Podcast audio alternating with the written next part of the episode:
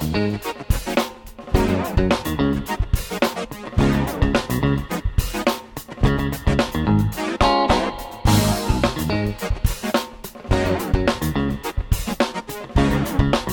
Hola, ¿qué tal? Bienvenidos a un nuevo episodio del podcast de San Pesqueira. El día de hoy tenemos una película de Disney muy amada por muchísima gente, es El extraño mundo de Jack. Y para poder hablar de esta película tengo una invitada muy, muy especial, es una amiga de hace muchísimos años, Joy Granjeno. ¿Cómo estás, Joy? Muy bien, Sam. Muchísimas gracias por haberme invitado, yo estoy emocionadísima. Qué bueno, esta es una de tus películas favoritas, ¿verdad? Una que marcó bastante mi infancia. Bastante. ¿Cuántas veces has visto El extraño mundo de Jack? Yo creo que que no podría decir un número exacto. La he visto infinidad de veces, incluso terminando de verla la primera vez, la repito en español y en inglés. Ok, perfecto. Entonces, no, yo solamente la he visto dos veces en toda mi vida. ¿Cómo? Es una gran película, lo reconozco. Es una de las que marcó esa pauta de popularizar las películas en stop motion, ¿no? Sí, ella, eh, la película fue una de las primeras. Sí. Incluso la técnica para esos años que salió la película en 1993 era Exacto. muy pocas veces vista. O sea, fue la primerita que puso la piedra para que sigan las demás. Incluso las de Wes Anderson, que Exacto. también son de stop motion y muy buenas. La del extraño mundo de Jack puso el parteaguas. Qué Así. bueno, para la gente que nos está escuchando que no sepa qué es el stop motion, ¿cómo se lo describiría? Como una técnica donde se van tomando varias fotos para cada movimiento que se va a hacer. O sea, esta película, un solo segundo, fueron 400 fotos para un, Un segundo, segundo. de la película. Sí. Como te podrás dar cuenta, es un trabajo súper pesado. La película les llevó a hacerla seis años. Que la película dura una hora con 13 minutos. No es muy larga. Y al ser de las primeras con esa técnica, ¿no?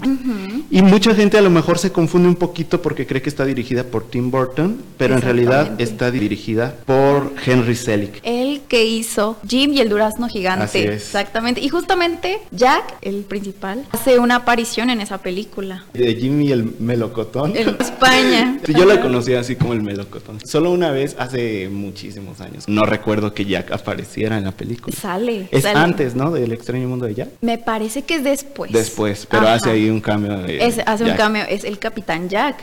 Ok, perfecto. Eso- esa no me la sabía, ¿eh? Pero al mismo tiempo, o sea, sí, Henry Selick dirigió la película, pero eh, está basada en una idea de Tim Burton. En un poema. Sí, en un poema, en un poema que, que Tim Burton hizo antes. Ajá. Pero toda la idea creativa, todo lo que está detrás de la película, realmente es de Tim Burton, ¿no? Tim Burton, lo que describe Henry Selick es que Tim Burton puso un huevo y Henry Selick se encargó de cuidarlo para que creciera ese pollito. Y es lo que también Henry Selick dijo alguna vez. Es una película mía, pero tiene que tratar de verse con el estilo completamente del creador, que fue Tim Burton. De hecho, tiene totalmente todo el toque Tim Burton. O sea, si tú ves la película y ves otras películas que sí dirigió Tim Muy- Burton, es muy una película de sí. Tim Burton al final de cuentas, claro. ¿no? Lo único que le faltó fue dirigirla al final. ¿no? Pero no la dirigió justamente porque estaba haciendo Batman, Batman Sí, sí. Returns. Eran ya la esas estaba fechas. dirigiendo y creo que tenía por ahí ya estaba empezando a hacer la de Ed Wood. Ed Wood, sí, Ed con Johnny Depp. Tú eres muy fan de Tim Burton. ¿cierto?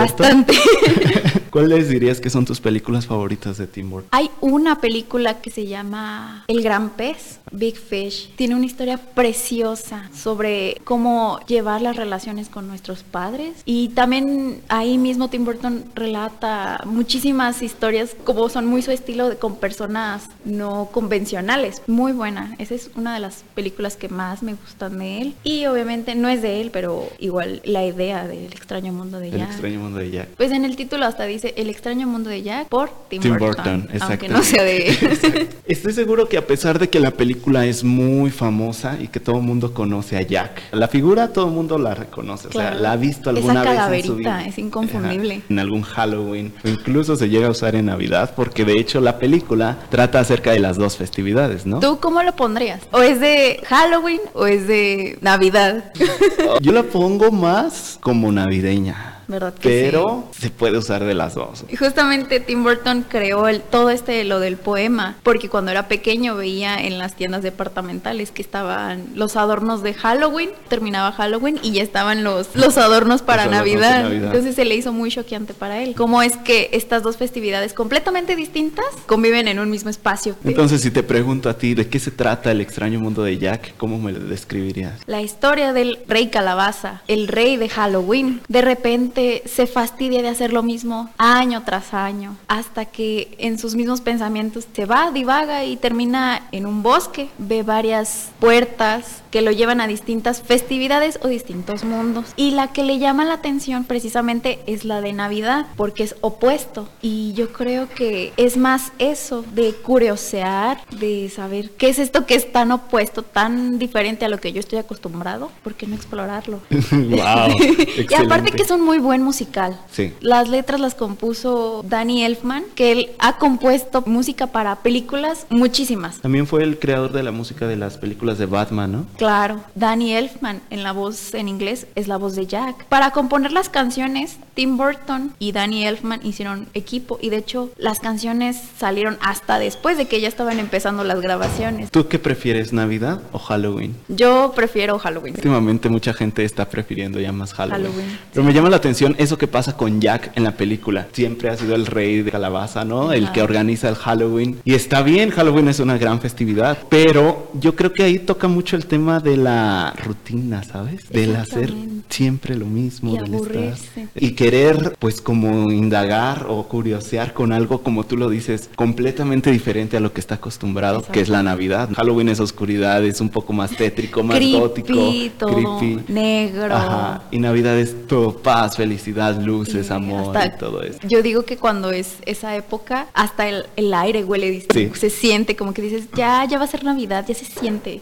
Pero ese tema está súper, si lo analizamos bien, está profundo, ¿no? Porque pues lo podemos llevar a la vida diaria, ¿no? Del ser humano. Claro. ¿Cómo es que en algún punto a lo mejor sí te pesa esa Como rutina, estar todo ¿no? el tiempo en la rutina, Eh, sí. sin algo nuevo. Ajá. Sí, entonces es algo, es algo ahí medio profundo, medio denso, Sí, ¿no? Que imagínate, no sabemos Ajá. cuántos años lleva Jack siendo el rey calabaza, cuántos años lleva haciendo Halloween y claro, se fastidia. ¿Tú por qué dirías que te encanta el extraño mundo de Jack? Yo creo que es por lo extraño, precisamente. Desde que yo la vi la primera vez, que yo estaba chiquita, la música fue lo que me atrapó. La parte que Jack se siente tan triste, tan desesperado de decir es que ya no quiero. Esa canción, como que dices, wow, muy fuerte, de que llega a ese punto el rey. El mismo rey de Halloween llega a sentirse así y él trata de estar siempre feliz o alegre para los demás. Trata de ocultar lo que siente. Es súper fuerte. Sí, es bastante fuerte. Dentro de la película lo que vemos es como Jack descubre esta nueva festividad y le encanta, le asombra porque te digo es algo totalmente nuevo Ajá. para él y al mismo tiempo quiere compartirlo con todo el pueblo, ¿no? Ajá, pero muy a su estilo. Muy a su estilo, Muy a su sí, estilo. quiere que ahora festejen la Navidad porque pues es una festividad increíble con este señor eh, panzón rojo que lleva regalos a todos los niños. Santa Troz. Y él quiere ponerse en ese papel, ¿no? Quiere Claro, ponerse sí, en sí, ese. sí, él puede, yo también, ¿por qué yo no? También puede ser el líder de la Navidad y estar encargado de llevarle buenos regalos a los niños. Que al principio tiene una muy buena intención, Jack. Como Sí. que dicen, mira, le vamos a dar vacaciones a Santa Claus.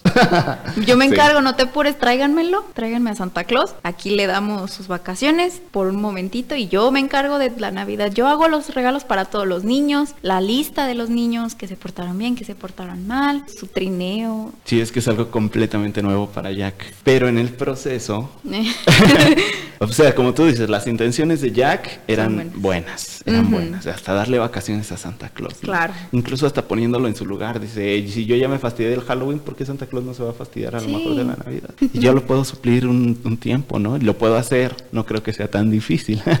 ¿Qué puede pasar? Pero es que este pueblo, estos personajes tienen su estilo muy marcado, ¿no? Y es que toda su vida han festejado el Halloween nada más, el Halloween, el Halloween. Entonces el Jack querer transmitirles esa idea, pues no tiene la forma correcta de hacerlo en su totalidad para poder transmitirles lo que es en verdad la Navidad. Y pues se distorsiona, ¿no? Sí, a pesar de que dice que se la pasa estudiando y trata de entender qué es la Navidad, al momento de, llevarlo a, a, la ejecución es algo totalmente distinto porque su forma de ver el mundo es completamente distinta. Los juguetes son distintos, los arreglos, el trineo precisamente son puros huesos, es completamente difícil y más para las personas que de repente están confundidas de por qué de repente vamos a hacer Navidad. El próximo año ya van a ser 30 años de esta película. A mí me encanta por la música, me encanta por los personajes, el tono de la película que es muy Tim Burtonesco.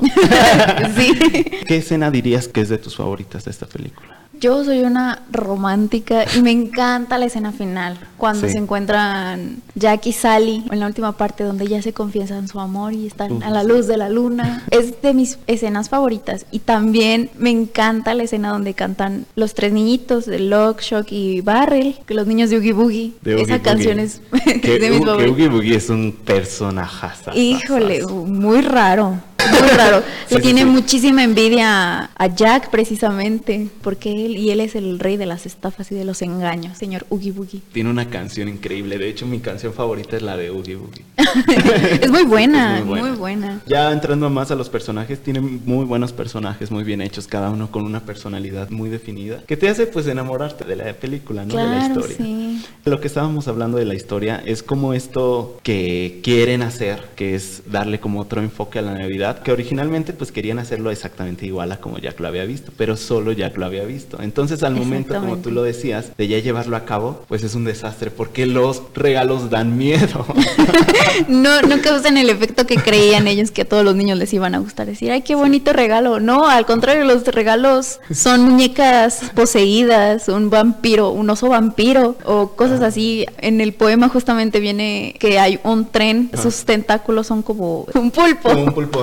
Y sus tentáculos son los, son los rieles del tren. ¿Cómo va a jugar un niño con eso? Y entonces toda la ciudad, los papás de los niños y todos se ponen en contra, ¿no? Entran en pánico. ¿Qué es esto? ¿Por qué, de repente en Navidad deberíamos estar todos alegres y jugando con los regalos, no que los regalos estén jugando con nosotros, que nos quieran matar? Que ya es el clímax de la película, porque ya tienen a Santa Claus, pero lo llevan con Oogie Boogie a pesar de que Jack les dijo que no. Entonces, como que pasan todas esas cosas, la gente se pone en contra de Jack. Entonces Jack dice, pues, ¿qué pasó? Íbamos tan bien y un personaje que no hemos hablado, pero es pieza clave de la película, es Sally. Sally. Sally es la que está detrás de todo y como que dices que esto no, no va bien, ¿qué pasa? ¿Por qué siento algo, una vibra muy extraña? Y Sally es la que se da cuenta de, es que Jack necesita a Santa Claus, a Santa Troz. Y se da cuenta que los niños lo llevaron con Oogie Boogie.